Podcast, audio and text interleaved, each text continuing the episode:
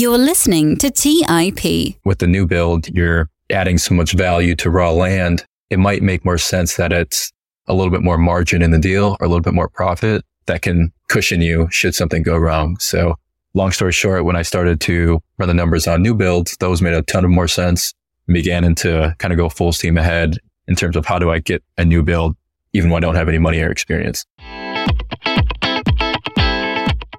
Hey, everybody. In this week's episode, I got to sit down with Donovan Adesoro to talk about how his start in house hacking fueled the desire to do larger and larger deals, which led him to developing 16 duplexes in the Houston area with an additional 30 that are currently under construction. Donovan is a 26 year old real estate developer and also investor relations director for Fund That Flip. He's originally from St. Paul, Minnesota, and graduated with a petroleum engineering degree in 2019. After moving to Houston, Texas for a job in the oil industry, he got his start in real estate with a house hack of a duplex during the middle of the pandemic. Noticing a lack of duplex inventory throughout the city, Donovan decided to raise outside capital and build them himself, which he has done several times over and intends to get into even larger scale projects in 2023. Listening to Donovan's stories and hearing how he's accomplished so much at a really young age made me feel somewhat like an underachiever, but I love stories like his and it shows what's possible with the right amount of determination and grit. And I found this episode super inspirational. And so, without further delay, let's jump into this week's episode with Donovan Adesoro. You are listening to Real Estate 101 by the Investors Podcast Network, where your hosts, Robert Leonard and Patrick Donley, interview successful investors from various real estate investing niches to help educate you on your real estate investing journey.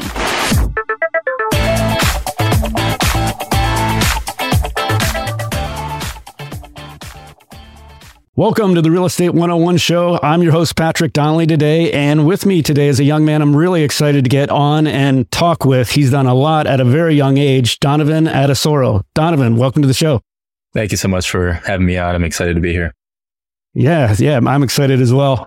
We talked a little bit before just about growing up. So I wanted to hear kind of about your younger years, where you grew up as a kid. What were your hopes and aspirations as you were a young guy?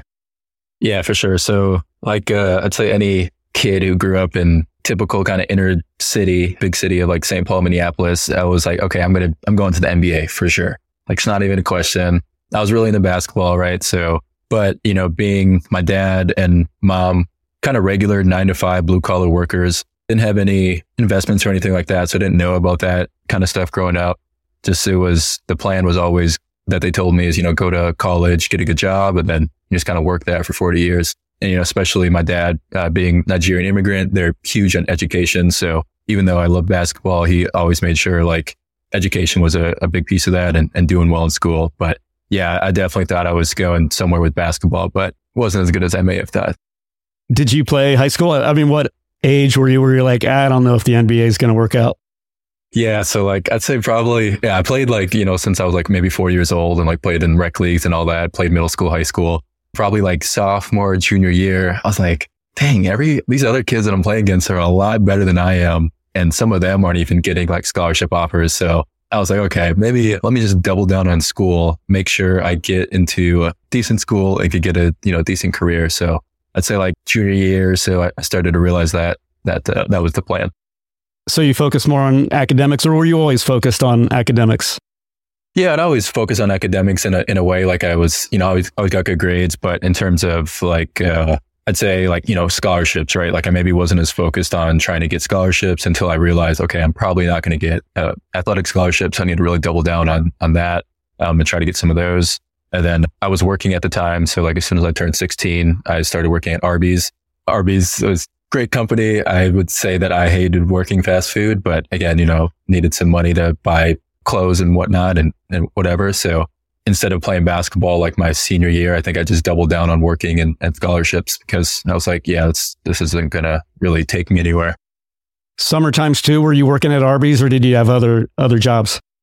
Yeah. So I worked at Arby's up until I turned 18, like the end of my senior year. Cause I have like an early birthday to turn senior year or 18 senior year. Then I started working at a, at a gas station, which a little better, but still not ideal. But um, I think those are both super good. Yeah, super great in teaching like customer service skills. I think, you know, now I can handle all types of people, no problem because of, you know, what I went through there.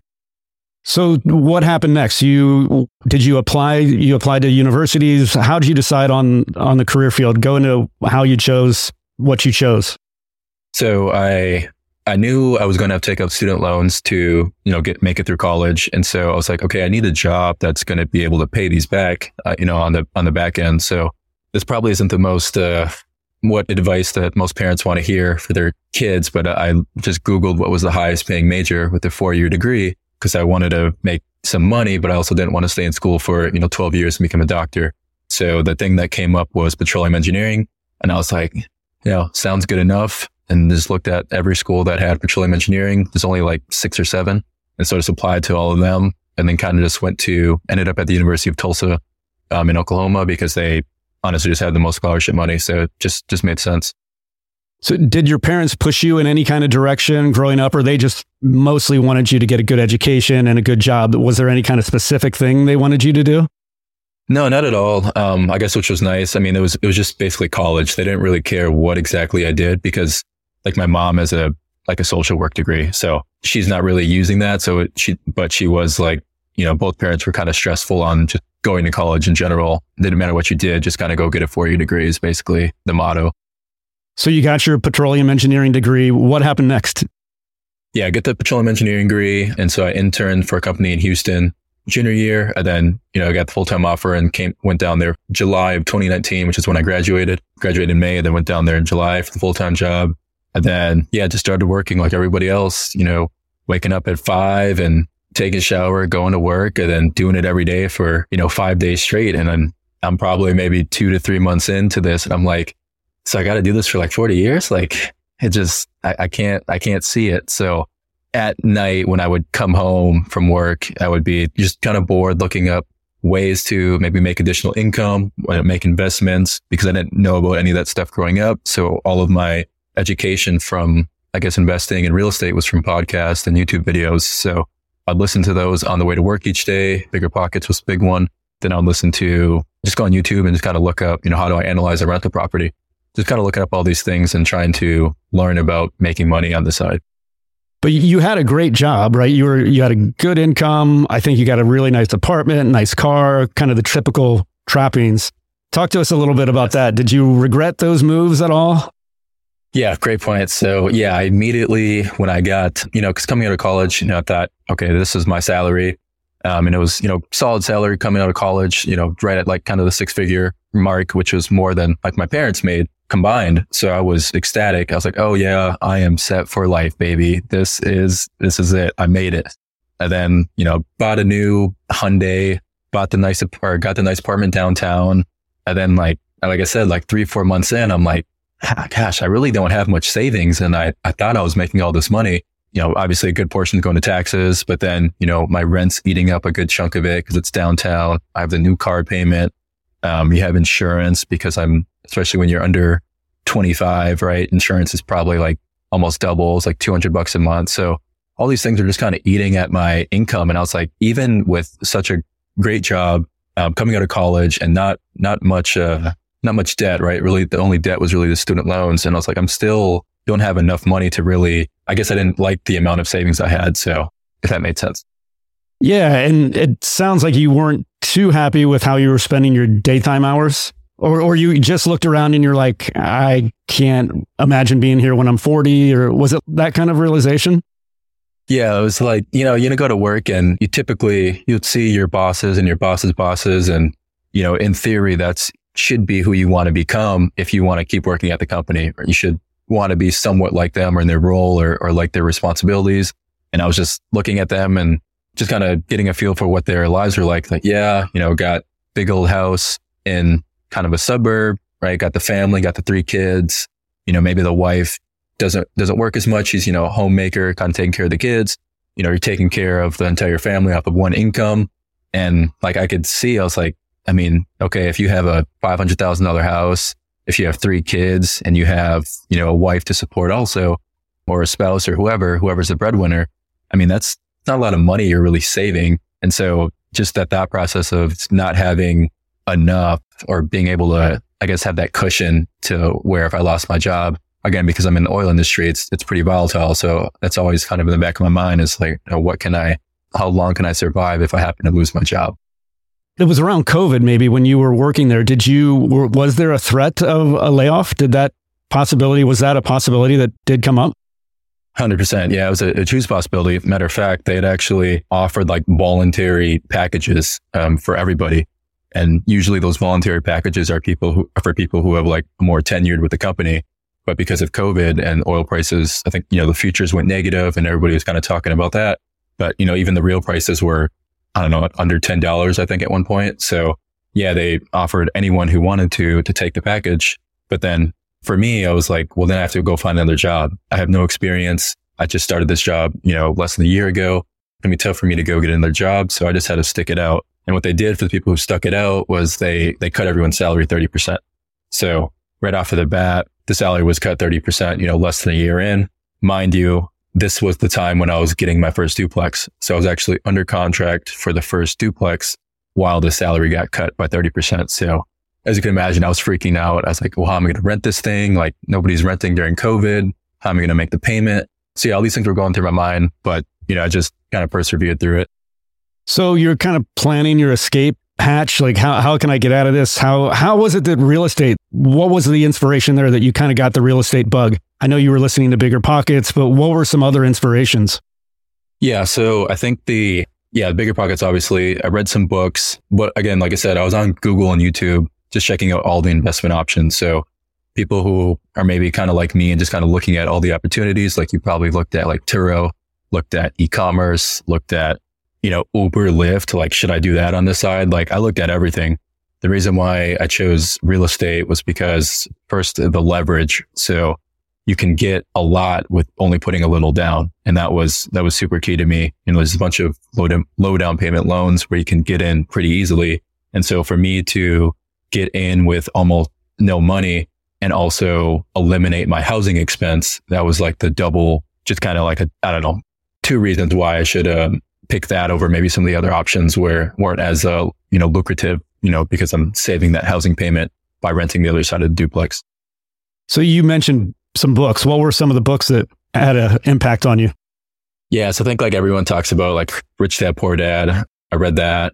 I've read uh, books like The Go Giver, which was not necessarily about real estate, but just, you know, kind of about just being helpful. And then I read, there was a book called Set for Life by Scott Trench. He's actually a, bigger pockets guy and does a, a, a, website or does one of the podcasts.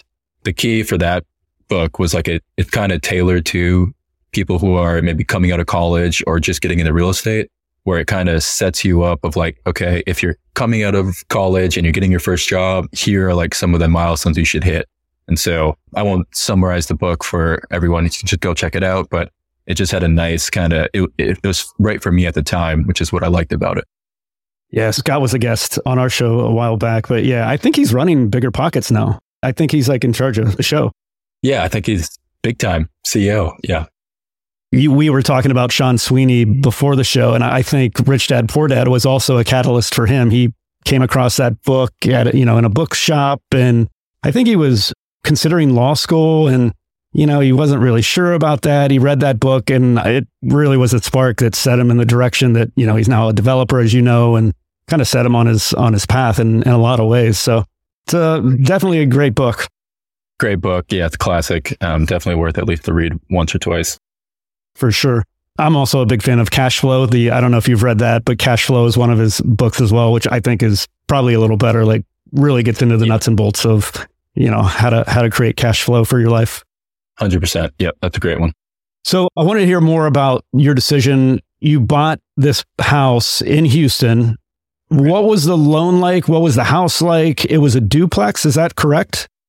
That's correct. It was a duplex. So in Texas, there's a loan that a few banks offer. One of the banks in particular, Bank of the Ozarks, I think now offers it. It's a 0% down loan for a one to two unit property.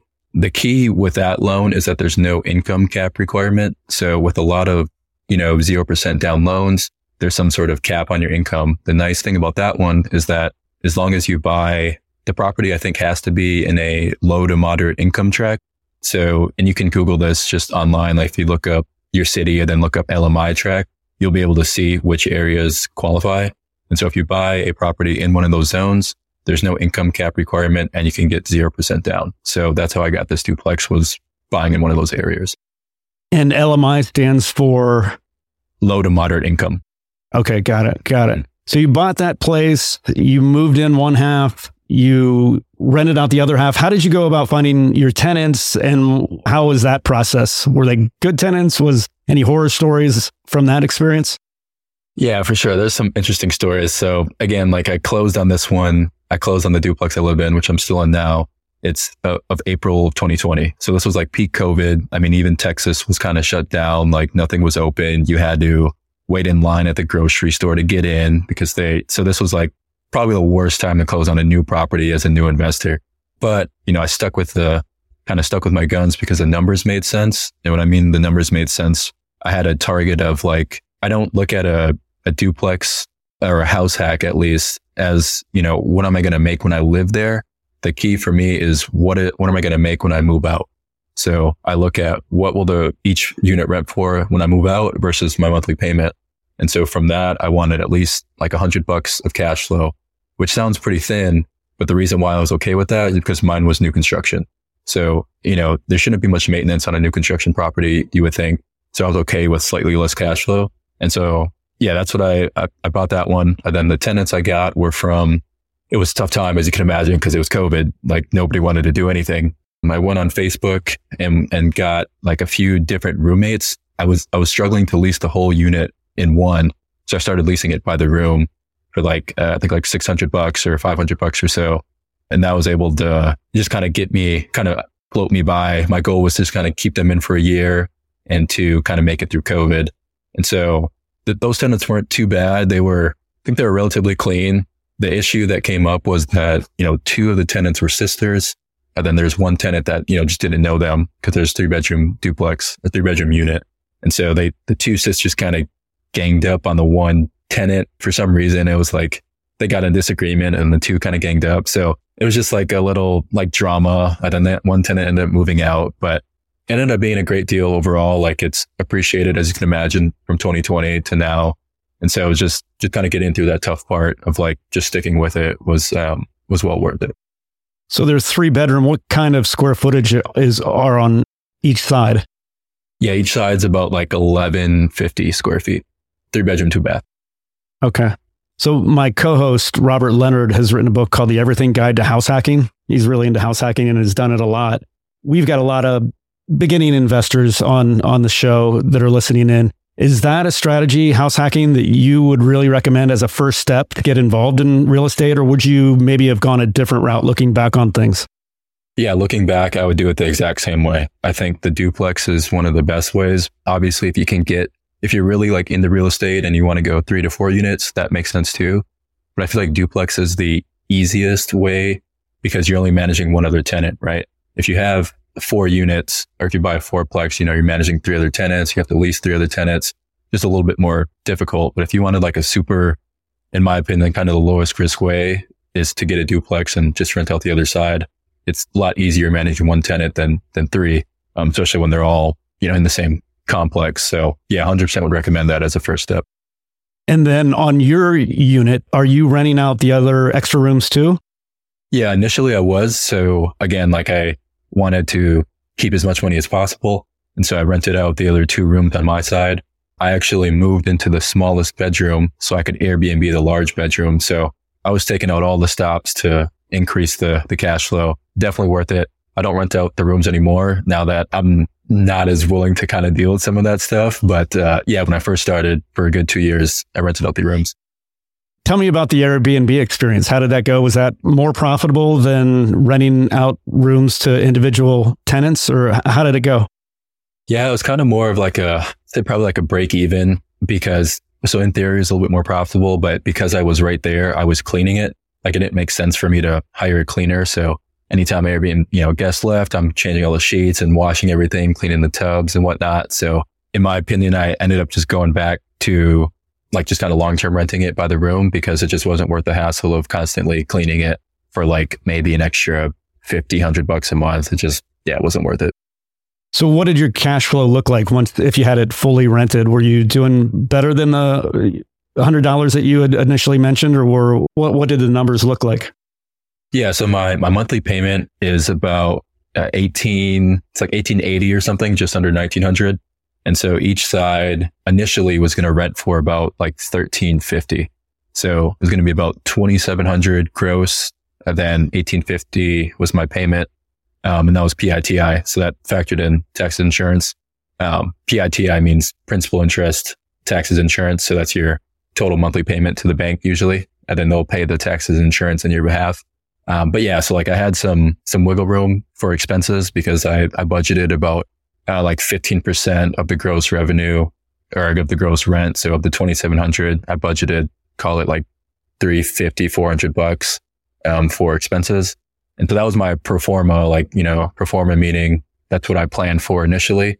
Um, but now if I were to do it, I think I could get closer to, you know, 1500 per side. So closer to, um, 3000, um, gross rent. So again, ended up being a great deal. Do you still own it? What's the long term plan with it? Will you hold it forever? Yeah, good question. I'm still trying to figure that out. I'm thinking about so there's a you know, nice thing in the tax code where if you've lived in it for two of the past five years, and you can sell it without you know any capital gains. So my my plan would be to if I do move out, is to sell it somewhere in that time frame. That way, I can you know take advantage of that um, that capital gains. Yeah, yes, it's huge actually. Yeah. What's has the place appreciated since you bought it? Yeah, so I bought it for 275, the 275,000 with a 0% down loan. Payment was, like I said, 1880. Now it's worth about like close to 400 to 410 or so. And then I'd say it's, that's probably where it'll kind of stay, you know, with the rates kind of going higher. I don't think it'll go too much more like in the near term. So yeah, you know, in, in two years, that's not, not a bad return considering I put 0% down. Yeah, no, it's pretty great. Yeah, I got pretty lucky for sure. Is that loan, is that a one time deal or is that something you can do? Could you do it again at this point or is it just a first time homeowner kind of like program? Yeah. So it's like a, it's like a first time, it's kind of like first, the reason I'm hesitant, hesitant is because you can only do it once per bank, as far as I believe. So with, like in my example, Bank of the Ozark, I couldn't do anything more with them. But if I can find another bank who can do the 0% down loan, I might be able to get away with doing it again. So that's what I'm looking at as maybe my next option. Let's take a quick break and hear from today's sponsors. Hey guys, about a year and a half ago, my wife and I got married, and one of the most stressful parts of our relationship has been trying to join our finances together. We all know that money issues are a leading cause of divorce, but Monarch, the top rated personal finance app, has built in collaboration features so that you can invite your partner at no extra cost. Together, you can see all your finances, collaborate on your budget, and get insights on your cash flow and recurring transactions. It's the easiest way to manage your household finances. Unlike other personal finance apps that we tried, Monarch's simple, intuitive design makes it so easy to set up, customize, and use. Monarch is obsessed with constantly improving the product, and they release updates every two weeks and allow customers to submit suggestions, vote on requested features, and view the product roadmap. Most importantly, they never sell your data to third parties or show you ads. After trying out Monarch for myself, my wife and I understand why it's the top rated personal finance app. And right now, listeners on this show will get an extended 30 day free trial when you go to monarchmoney.com slash MI. That's M O N A R C H M O N E Y dot com slash MI for your extended 30 day free trial. Go to monarchmoney.com slash MI for an extended 30-day free trial. Hey guys, have you ever wondered if there's an AI tool like ChatGPT specifically built for the stock market? A tool that not only does the research and analysis for you, but also allows for dynamic discussions? Well, wonder no more. Meet Meyka, your AI powered stock research assistant, now enhanced with real time stock data. Let Meyka do the heavy lifting for you to significantly reduce your research time. And the best part, Meyka is 100% free.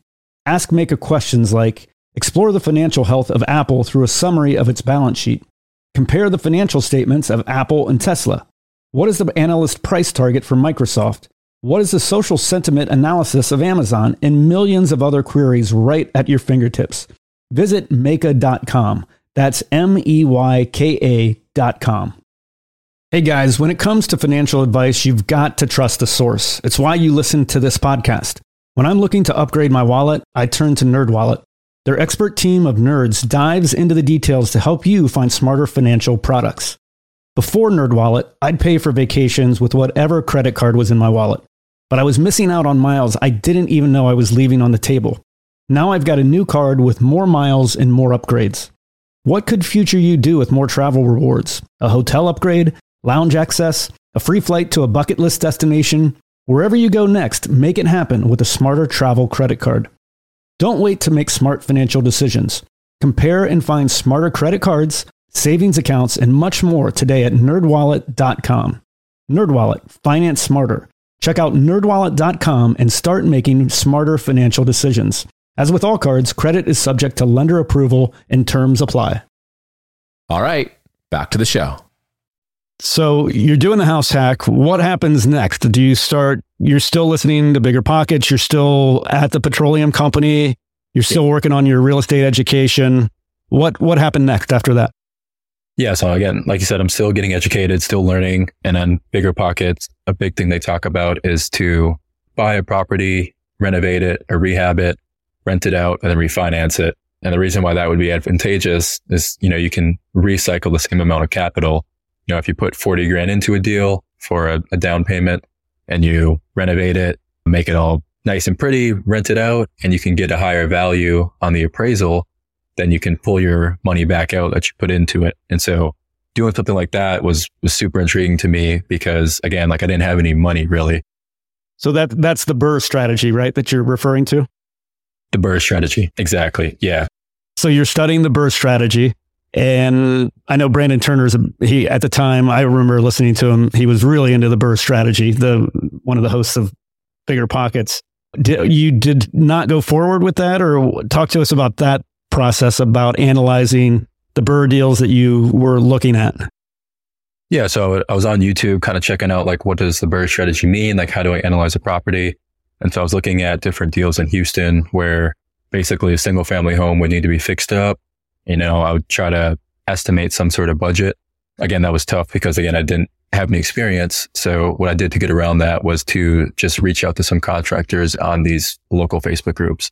So like any decently sized city probably has a, you know, a Cleveland Facebook group or Houston Facebook group. So I'd reach out on there and just get some estimates of, okay, how much would a new kitchen and countertops cost and just try to budget some numbers um, that way. And so as I was doing the numbers on these deals in Houston, it looked like the, the numbers were, were pretty thin, meaning like you might not make that much profit if, if something went wrong. So like if you forecasted that you would maybe sell it for the highest comparable comp or you'd get appraised at the highest comparable, you know, property similar to it, then it might work. But for me being a little conservative, I didn't really feel comfortable with that. And so I began to look at, you know, what would the numbers look like on a new build? Because uh, with the new build, you're adding so much value to raw land. It might make, it might make more sense that it's a little bit more margin in the deal or a little bit more profit that can cushion you should something go wrong. So long story short, when I started to run the numbers on new builds, those made a ton of more sense and began into kind of go full steam ahead in terms of how do I get a new build, even when I don't have any money or experience. So I want to talk about that. There's a lot of mental hurdles that people, first time investors have to jump through and smash through. What were some of yours? How did you get have the confidence to start looking at these deals and considering them with no experience? Yeah, for sure. It was it was tough. Obviously, I was doubting myself, which rightfully so because I didn't have any experience. So the key thing I think was the education piece. So really making sure you understood the numbers that you had on the basically in your in your model or and again when I say model, I'm being pretty dramatic. My model may have been a piece of paper with four lines on it with land price, construction cost, what are they going to sell for, and that's it. Like it may have just been those three numbers. So but the point is, I got, I drilled down really on those, those numbers to make sure I was comfortable in terms of presenting it to somebody who may be willing to partner with me. So, you know, the land numbers were pretty straightforward, right? You can get, you can get the land values from pretty much just going on Zillow on the MLS. Obviously, those may be a little bit overpriced, but you can more or less get a feel for what land is selling for.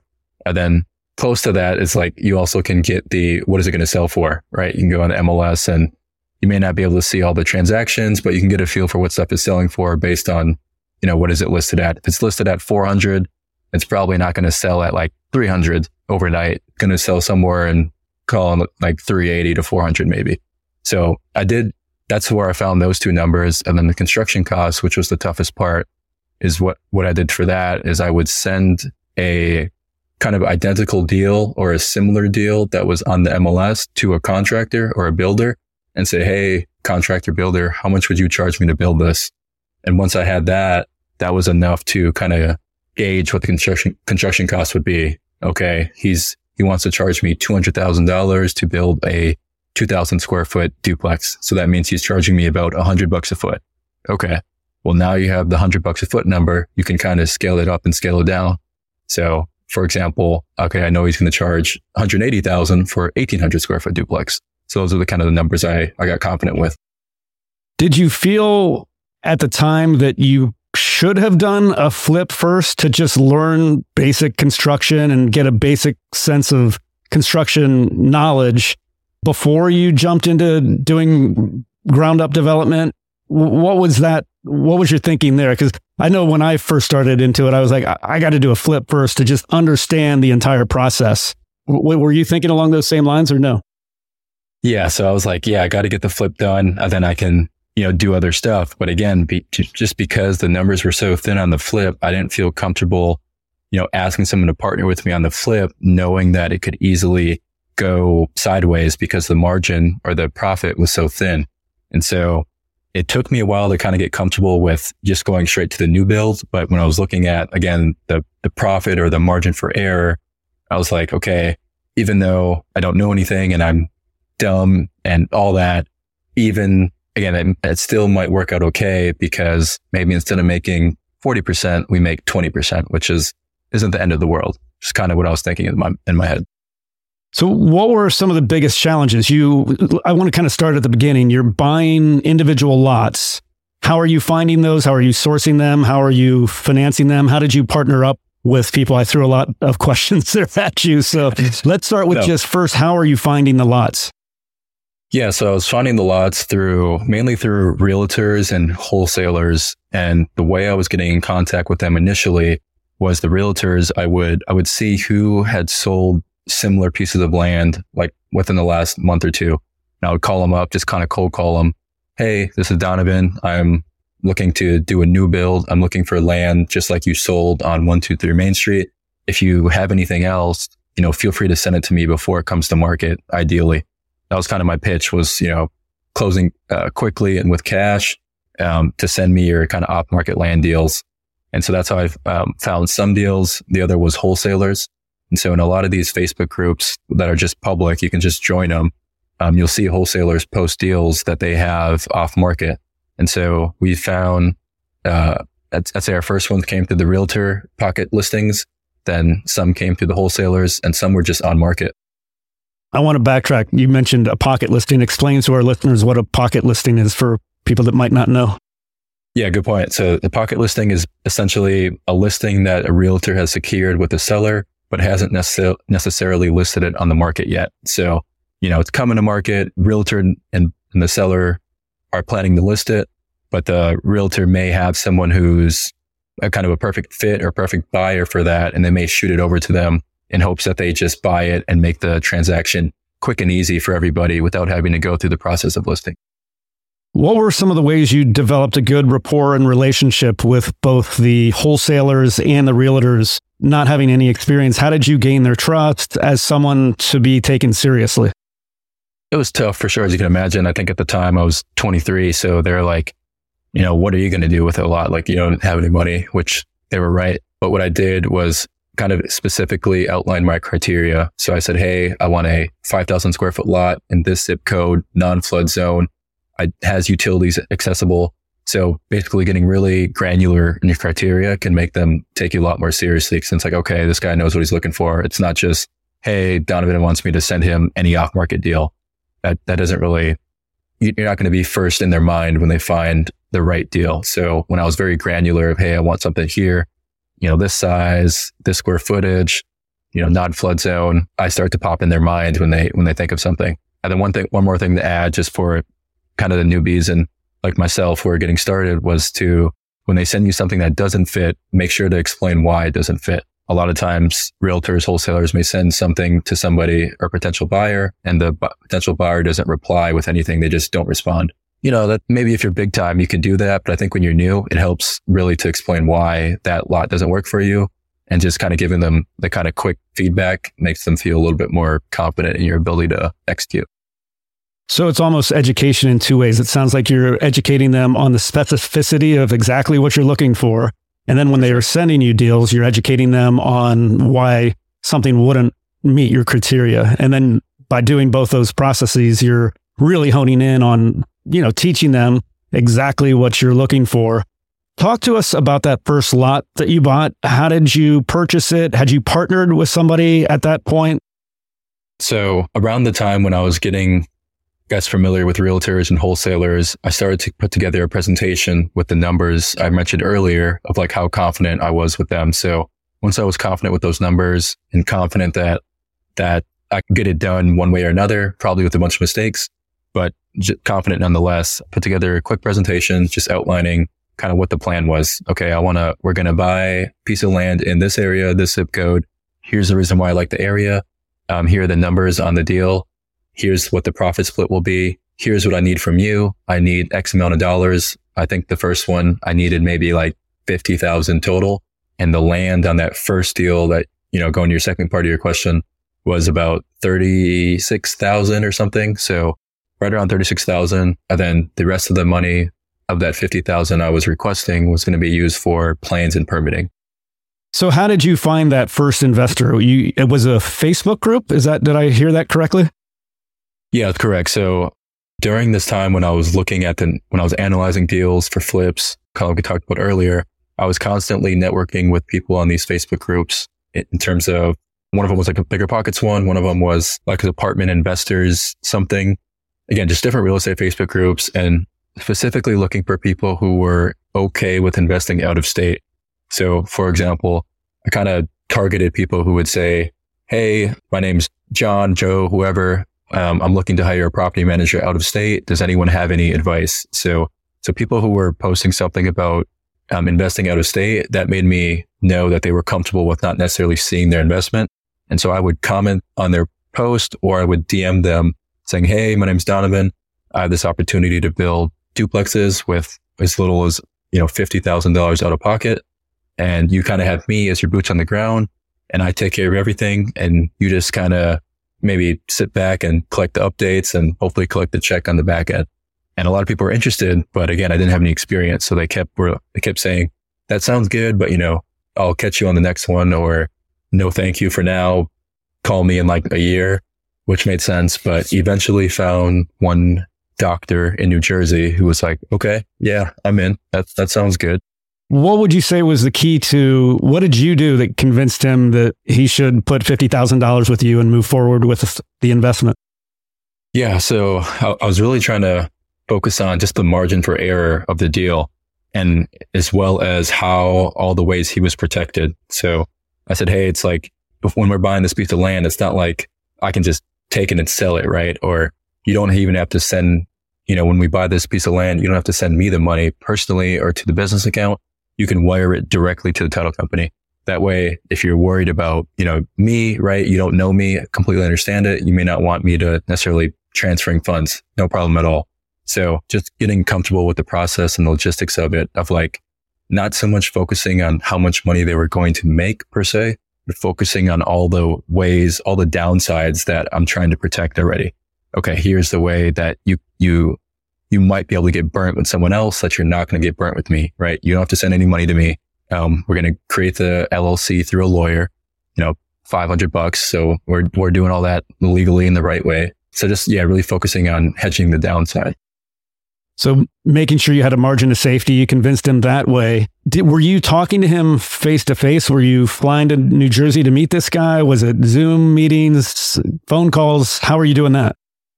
Yeah, only phone calls and emails. So I think to this day, this has been, we're going on two and a half years now. I still have not met him in person. And you have done, how many lots have you bought with him? Eight. Eight. That's crazy. That's wild. Interesting. Yeah, very, very crazy. He's, uh, no, he's, he's nice. But, you know, once he realized that like okay, Donovan's kind of doing stuff the right way. He's being diligent of like, you know, if I'm making a mistake, I'm letting him know, okay, here's what I did wrong. Like, okay, maybe I should have talked to the architect before talking to the city or whatever it was, the mistake I made. I, I try to keep him in the loop. And so he's like, you know, as he was kind of seeing that, he's okay, let's get another one.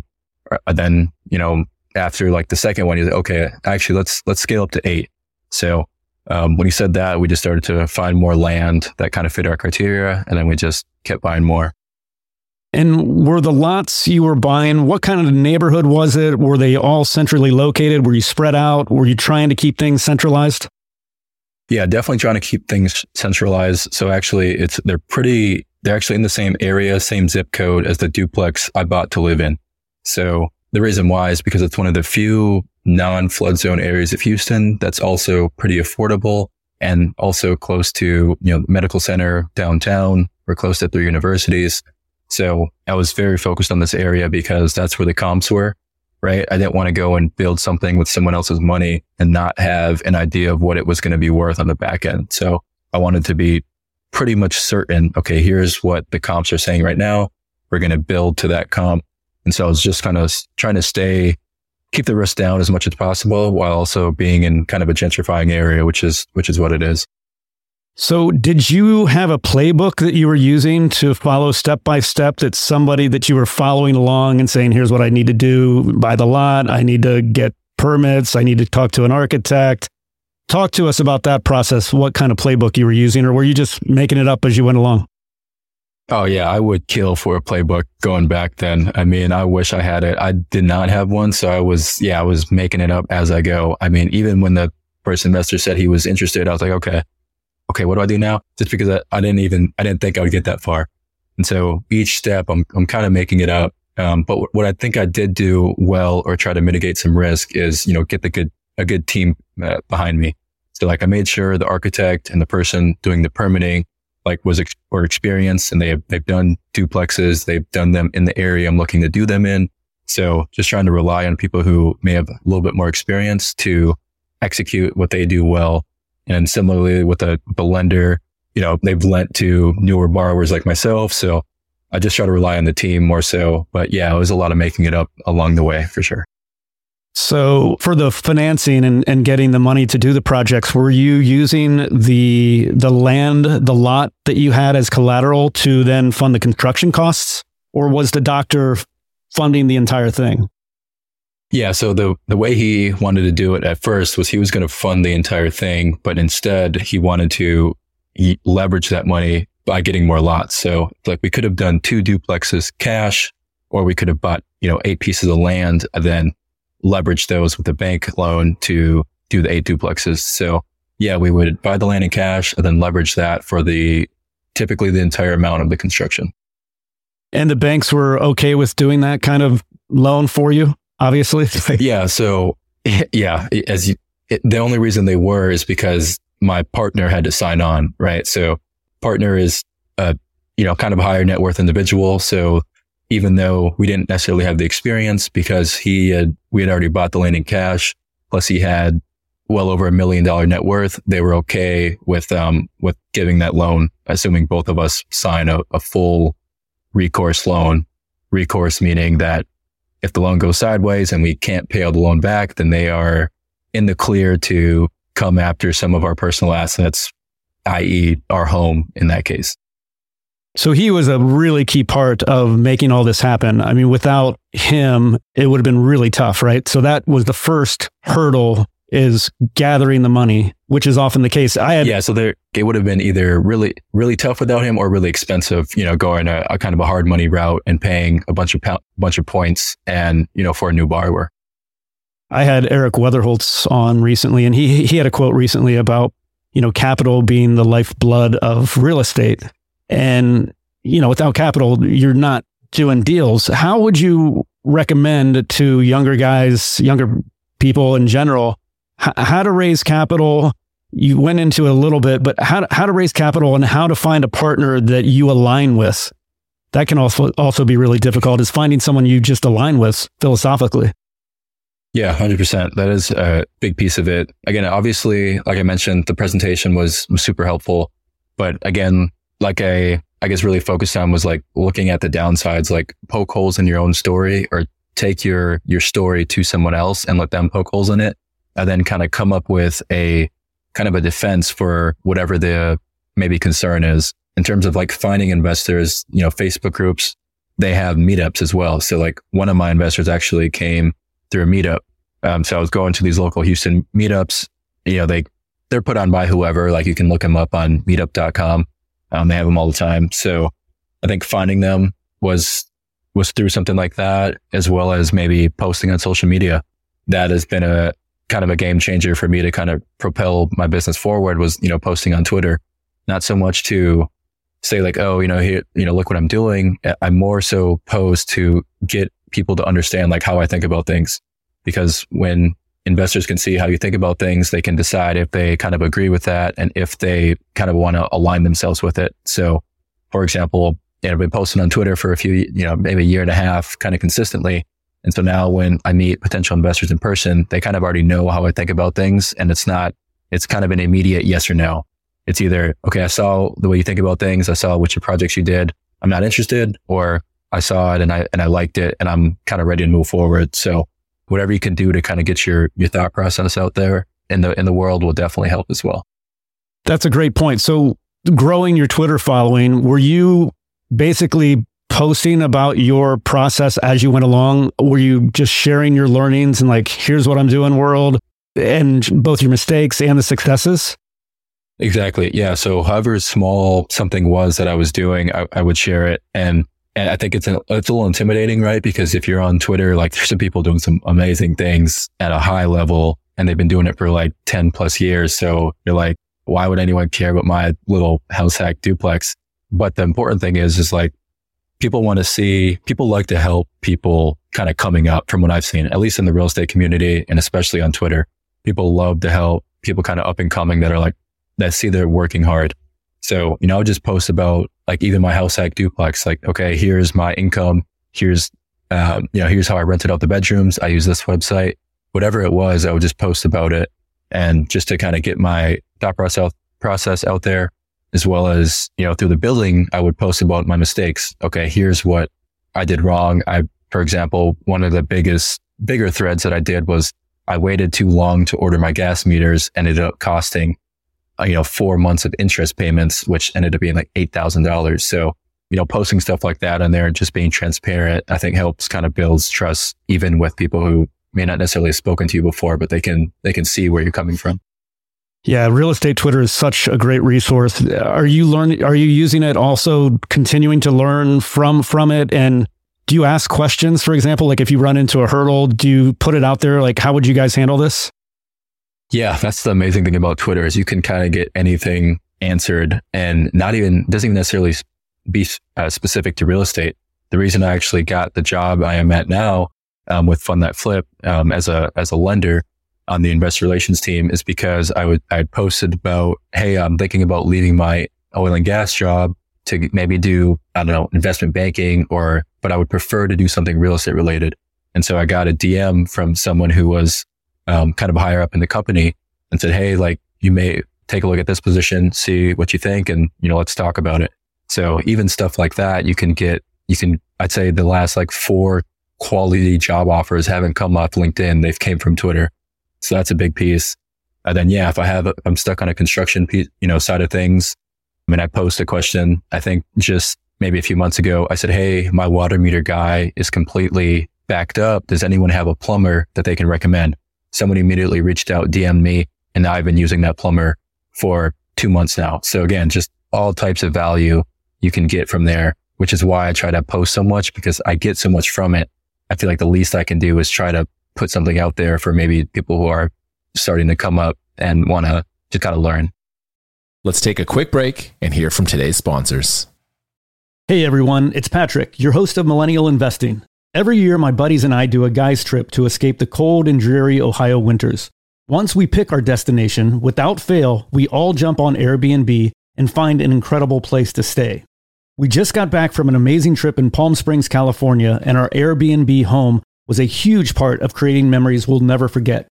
I loved it so much, I'm taking my family back to Palm Springs for spring break, and we're staying in an Airbnb home my kids fell in love with and picked out themselves.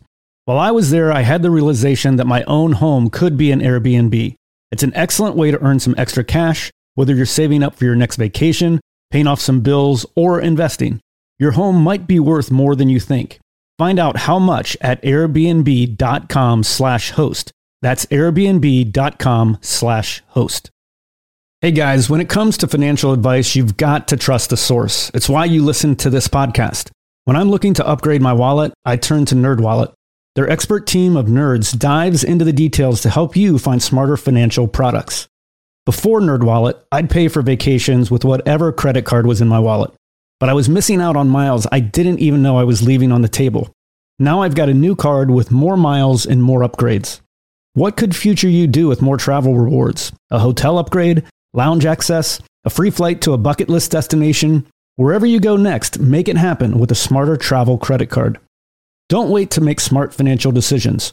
Compare and find smarter credit cards, savings accounts, and much more today at nerdwallet.com. Nerdwallet, finance smarter. Check out nerdwallet.com and start making smarter financial decisions. As with all cards, credit is subject to lender approval and terms apply. Quick math. The less your business spends on operations, on multiple systems, on delivering your product or service, the more margin you have and the more money you keep. But with higher expenses on materials, employees, distribution, and borrowing, everything costs more. So to reduce costs and headaches, smart businesses are graduating to NetSuite by Oracle. NetSuite is the number one cloud financial system bringing accounting, financial management, inventory, HR into one platform and one source of truth. With NetSuite, you reduce IT costs because NetSuite lives in the cloud with no hardware required, accessed from anywhere. You cut the cost of maintaining multiple systems because you've got one unified business management suite. You improve efficiency by bringing all your major business processes into one platform, slashing manual tasks and errors. Over 37,000 companies have already made the move. So do the math. See how you'll profit with NetSuite. Everything seems to be more expensive these days. I've noticed this at my own businesses that I've run. You'd be wise to find proven ways to cut costs and boost performance at the same time. By popular demand, NetSuite has extended its one of a kind flexible financing program for a few more weeks. Head to netsuite.com slash MI. netsuite.com slash MI that's netsuite.com slash MI. All right, back to the show. Yeah, and it's great inspiration for somebody. I mean, I, the danger I find for me is it's like the shiny object thing. There's so many people doing so many interesting things that it's like I want to do self storage now, or I want to do, you know, like there's 100%. so many cool things and so many smart, smart people that are you know figuring it out and and doing uh doing great stuff in real estate. So that's hundred percent but it's that's the beauty of it too. It's just the the learning is just like probably the ideal place to be. I think. Absolutely. I wanted to get into Fund That Flip. You mentioned that. What are you doing for them? What do they do? And at what point did you leave your the petroleum company to? I guess would you you started at Fund That Flip after leaving that that first job? Correct. Yeah. So this was um, end of 2021 is when I started to, so when we were starting, we'd already started construction on a few different projects and, um, we were, as you can imagine, like um, you got to talk to your general contractor or builder almost ideally daily. And so I was talking to the, the general contractor and he would call me with, you know, questions or, Hey, can you send me this permit or whatever it may be? Just, just little things like that. And I was finding myself having to run into my office and kind of hide to take a phone call and I was like, there's just no way this is sustainable. Like one of these things is going to kind of falter, right? It's either the job is or the, um, actual projects were. And especially because I had, you know, people's money's, people's money on the line, you know, investors that trusted me with their hard earned cash. I was like, I, I can't, I can't let that falter for sure. I was looking for a job that would a little bit more, I guess, flexible or allowable for my personal real estate goals. And so Fund That Flip is a, a lender, kind of bridge lender, meaning we'll do loans for people who are doing fix and flip or new construction. What we do differently is we obviously, you know, can close quickly, you know, two weeks and we can do all the stuff that everybody can. But the nice thing about us is we turn around and offer those loans to invest accredited investors on our platform. So, you know, accredited investors can buy a piece of our loan and kind of earn monthly interest the same way as a lender would. They kind of almost become the bank. The reason why that's important for the borrower is because we, as we saw last year during July, August, when the rates shot up, a lot of the big institutional kind of hard money guys, they kind of started to close up shop or came down way low on their leverage or everything just kind of stopped because the only people they have deploying their capital are these large hedge funds. And when those things, when that spigot turns off, there's no, there's no alternative for us. When that spigot turns off, we can divert things to the, the crowdfunding platform. So we have a diversity of, of capital stack, which is beneficial for the borrowers. So, and again, they're fully supportive of what I do on the side. They encourage it and that's super helpful. I mean, a lot of people in the company are real estate investors. So it was just like the perfect fit for me. So what's your role with them now? Investor relations director. Investor relations director. So would you say it's helped working with Fund That Flipped? Has it helped your, you know, you're doing the duplexes and, and that whole process, you're investing in real estate? Yeah, because I really wanted to learn kind of the back end of how a bank or a lender looks at a loan. You know, what are the criteria that they really weight more than others? Like, is it just, are they experienced or is it credit or is it, you know, all these things. So I got to really see how the underwriting works as well as just getting to meet investors, right? Before meeting investors was just something I would do on the personal side. But now meeting investors is part of the job. So it's been super beneficial to exchange information. Hey, here's what I'm doing differently. Here's the new trendy countertops or here's the, here's where I get my paint supplier, right? There's all these little maybe nuggets that I can pull from just meeting with um, different investors. That's been super helpful. That's awesome. I wanted to talk to you about finding a general contractor. When you did that first duplex, how did you go about finding someone that you trusted? And were you worried about getting ripped off, whether financially or doing shoddy work? Or talk to us about finding a GC in that process. Yeah. So, I mean, finding a good GC is like the, the lifeblood of anyone doing construction or heavy value add projects because if you're not going to do it yourself, you're at their mercy, more or less. And so it was, it was definitely tough. I, I try to interview or at least meet with people, GCs at their projects. So I would originally find them through these Facebook groups. Looking back, the thing I would do differently would be to drive around in areas you want to develop in or do remodels in and stop at the job sites that are actively ongoing. So if you see a flip coming on or going on, you see the painters there, the painter may not be the GC, but if you stop and say, Hey, painter, I'm looking to do a remodel myself. Can you send me your, you know, boss's number or your, the general contractor's number? Because the people who are actively doing stuff, they're maybe not, might not have the time to be on social media, right? Because they're so busy. Like my GC now is not even on social media. Um, so the first GC didn't end up working out. Um, he didn't necessarily, uh, it screwed over screwed me over a little bit, but tell that story. You wrote about it, I, and I think it's interesting what he did. Yeah, for sure. So basically, I had so many. Well, I gave him a good amount of projects. Well, no, sorry. I guess there's two GCs, two GC stories. The first GC that you're talking about that I mentioned on Twitter is I had a GC that had built the duplex I live in. So that was, I thought it would work out great because they built the one I live in. Then you know, I tried to use them for the, the build of ours once we were at that point. And so we had, we had talked, we had arranged a contract, we were all good. And then a week after, or I guess a week before we were supposed to, we were supposed to start construction, he, uh, he calls me up and says, Hey, price actually just went up from 200,000 to like 230,000 or something. It was something like 15, 20% increase, just, just like that. There was no explanation. Hey, here's a new price you know, how, how did that happen overnight? Like, am I, did like a asteroid hit all the lumber factories or like, and you can't get any, I mean, wh- what's the reason? He's like, like, oh, no, don't like, this is my new cost. Like you can afford it. You know, trust me. I saw the loan amount that you, that you guys have. I was like, well, well, first of all, the loan amount, you know, has other costs in there that aren't specifically just for construction. Like we wrap some of the closing costs in there and just some other stuff. So I was like, actually we don't have the money. We have kind of what you, what we agreed upon and what we signed a contract on. So I go, well, I just won't do the work. I was like, okay. And we just terminated it from there. We just didn't really speak again. And I had to, had to go find, kind of get my backup option. Now my backup option ended up getting too busy on his own projects to work on mine. So like things starting to take a lot longer than they were supposed to. I end up having to let that guy go. So as you can see, I am just a magnet for, you know, great contractors and it works great every time. But I don't regret that because the reason, the thing that I think I did do well to protect the investors was I wouldn't release any money until work has been completed. So I don't pay any upfront.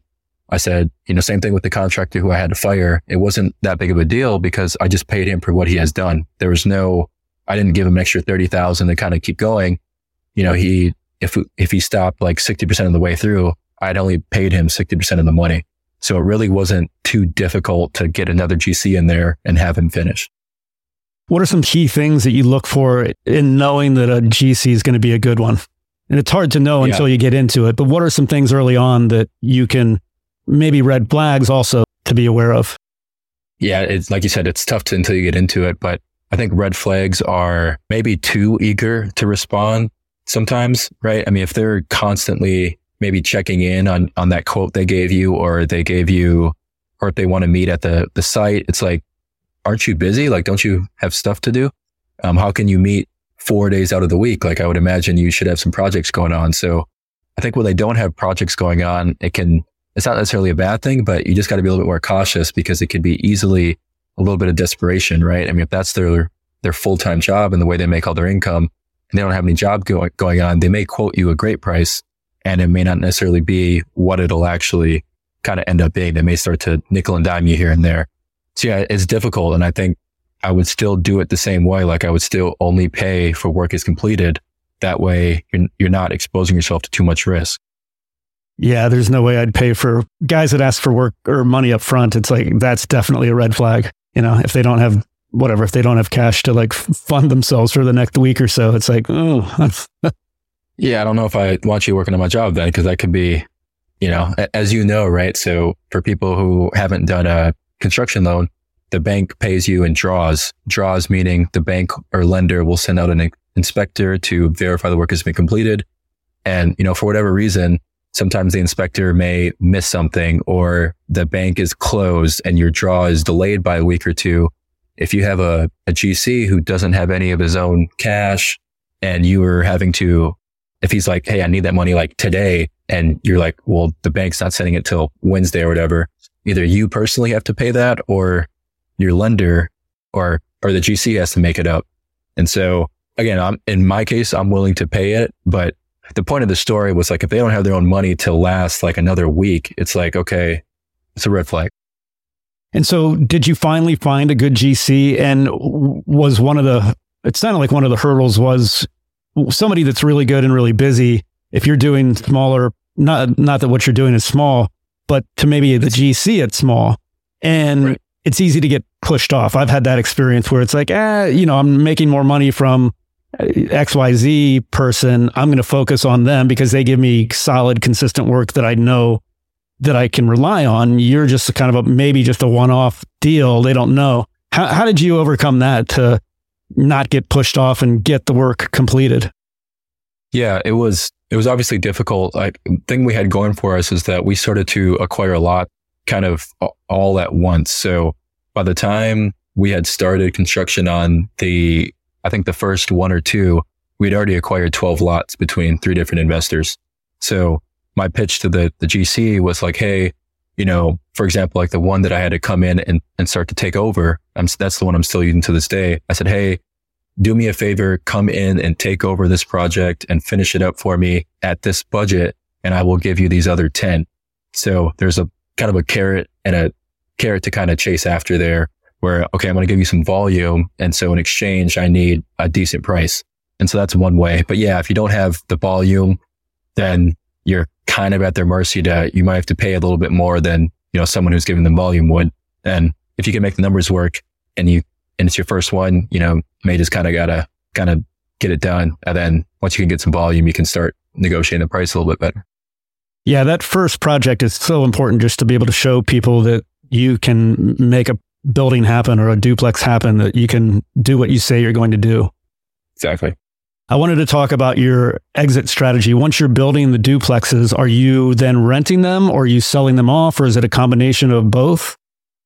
Yeah, it's a combination of both. Um, what I do, again, this is another thing back to like getting investors of protecting their money. What I did was I wanted to make sure that we could either sell it or rent it.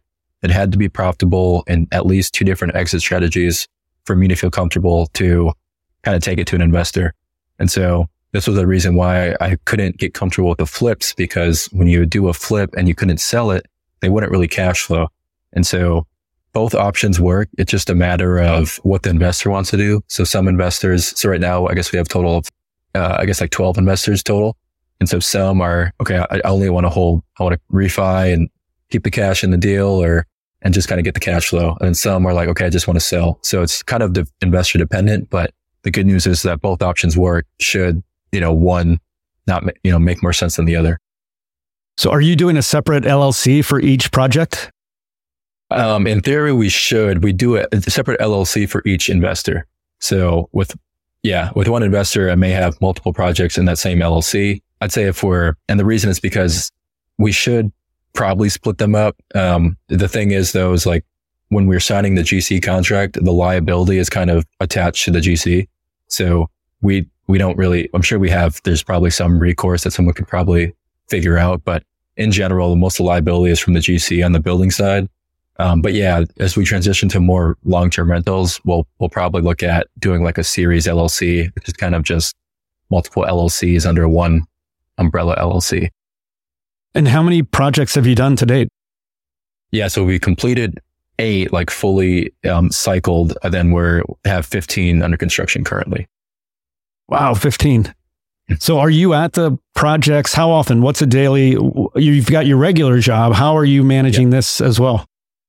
Yes, like I mentioned, the nice part is that they're all in that area where I live in. So I can hit all 15 sites in the span of 10, 15 minutes because they're all two minute drive from my house. So I probably hit them a couple times a week, I would say. And then I'm also in constant contact with my GC in terms of like what inspections we have or what's left on a, on a project. So that's been super, the communication piece has been huge now that I've done it a few times, like the GC kind of knows what I'm looking for. We keep the floor plans more or less the same. So we're doing the same thing on each one. Same tile, same tile, you know, flooring, cabinets, granite, everything's the same. So the GC is, you know, again, he's finished eight of them for me. So he kind of knows, you know, what I'm looking for at this point. Make it way easier once everything's kind of standardized and you just scale it. How do, how often are you communicating with your investors? Yeah. So I communicate, I guess I try to do like monthly or uh, sometimes it's like quarterly, depending on what the news is. When there's active construction, I try to do it monthly. But if there's, if we're just waiting on permits or something, there's not much to really communicate. You know, hey, still waiting on permits. And then as we get closer towards like the end of construction, I'll say, hey, I kind of confirm each exit strategy with them. So, hey, you know, I'm planning to list this at this price, you know, here's the offer we got. Are you, you cool with accepting it? And most of them already kind of implicitly trust me. Like, yeah, you know, you know, do what you think is best, but I still include them to make sure that we're still on the same page. So, you know, hey, we're, we good with selling at this price. Here's what the, you know, net profit would be more or less. Like, yep, sounds good. Send me the check when, when it's done. Do you have any of them, I don't know, get a little nervous and reach out to you, making too many phone calls or, or I've, you know, I've we've interviewed some hedge fund guys that like when things are dropping precipitously in price, investors yeah. get nervous and they'll reach out and make phone calls. And uh, do you ever have that happen? Yeah, I had a few of those like last fall, like when rates shot up. Um, they were only like maybe two or three like called and were like, Hey, you know, how are we looking? Are we, we still looking okay? And I said, yep, you know, I'm, I think on, on every single project, we, we still, even the ones that we started at the peak of last year, we're still going to hit the same pro forma numbers um, for the sales price. And so, and I said, hey, the reason why is because the supply is so low of duplexes in Houston because there's so much land. Everyone just builds single family and they we just go out and out and out. Um, nobody builds infill duplexes. So if someone wants an infill duplex, we set the price because we're the only, we're our, our own competition at this point because we've already sold the same floor plan. You know, here's the comps. You can kind of take it or leave it because the nice part about being able to rent it out is, Hey, if we don't get the price we want, maybe we just rent it out. And so, you know, that's been able to get some buyers on board with the, with the price. Some had tried to start the low ball late last year. I was like, no, there's no, there's no comps for that, which is a nice part, right? In residential, that's all based on comparable sales. Like, nope, we're, we're going to get our, our full asking. Um, otherwise we'll just, we'll just keep it. So, um, luckily so far is, so far has been good, but you know, maybe a more challenging market here in the next, you know, one to three years. Do you try to stagger the sales? Like when you, let's say you've got two finished projects, will you put one on the market and like hold the other kind of in reserve to release later? Is that something you do? Yeah, what I do is try to I try to market them off market on my social media. So I'll post them, hey, I got these addresses available. That way, so I don't, like you said, I, I want to stagger how I post them uh, on the MLS. That way, that they don't see five duplexes and now they're trying to decide between which one. I try to give them one or two options. So I may only have one or two active at one time. And then the other ones I'll try to sell off market um, on my Instagram or, or Twitter. And that way there's not, I'm not competing against myself too much. That's cool. So long next couple years, what do you see going forward? Are you continuing to push it? Are you continuing to buy lots? Or are you with rates up? Are you taking a little bit of a breather? Yeah. So we haven't, the, we actually just closed on our first lot, you know, this, uh, like two weeks ago. But before that, we hadn't bought anything in, in since April 2022. So the last two, three quarters of last year, we, we didn't buy anything just because I wasn't comfortable with where the prices were um, relative to where rates were going. So, but now I'm starting to see sellers are starting to be a little bit more realistic, starting to get more comfortable about where rates may be. Like maybe they'll, they'll land in the five to six range for homeowners, which means investors. I can, I can kind of underwrite to a, a reasonable refi rate, right? Rather than hoping and praying because I think last year when I was doing my numbers, I was underwriting to a, a five and a half, which seemed reasonable because rates were at three. And then end of the year, you know, we ended up refining at like seven and a half. It's like, oh, well, that wasn't as accurate. So now I'm just kind of underwriting to that seven and a half with, I don't think the rates will go up too much from here.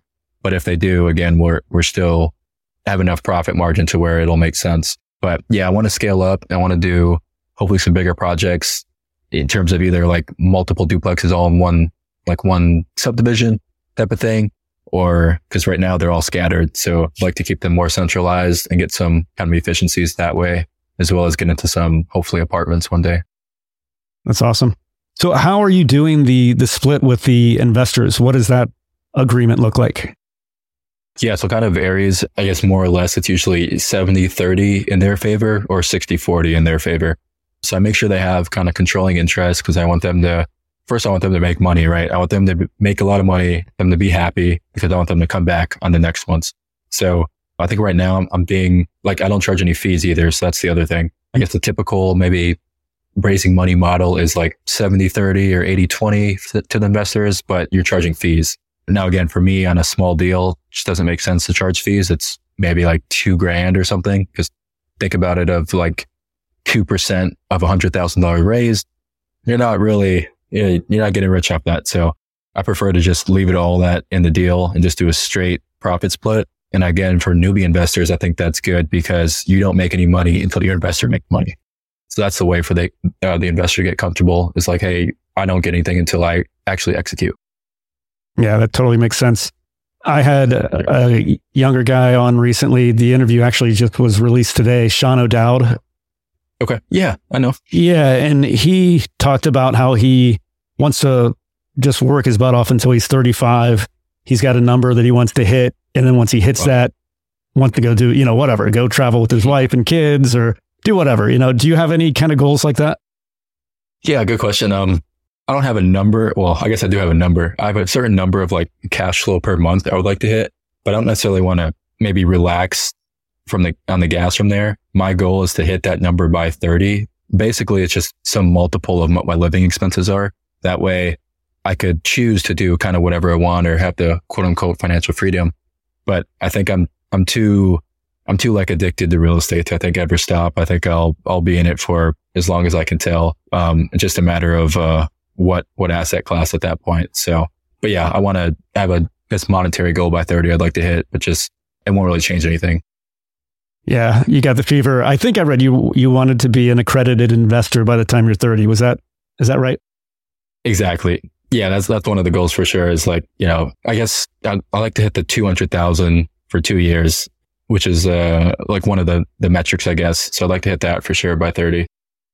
Right, right. Well, I wish you all the best, Donovan. This has been really great. I've got a ton of questions I didn't get to, so maybe we can Sorry do this again that. some other time. I, I really enjoyed talking with you. 100%. Thank you so much for having me on. Yeah. So, for our listeners that wanted to learn more about you or reach out to you, what's the best way for them to get in contact? I'm on Twitter at uh, Donovan Builds, Instagram, Donovan underscore 651. Or if you want to shoot me an email, it's donovan.adesoro at fundthatflip.com. And you're pretty active on Twitter. Do you respond to people that have questions for you? Oh, all the time. Yeah, I try to help out as much as I can. So let me know anything I can help out with, and uh, you'll you'll hear from me for sure. Awesome, Donovan. Thanks so much for your time. Really appreciate it. Thank you so much. Right, take care. Okay, folks, that's all I had for today's episode. I hope you enjoyed the show, and I'll see you back here real soon. Thank you for listening to TIP.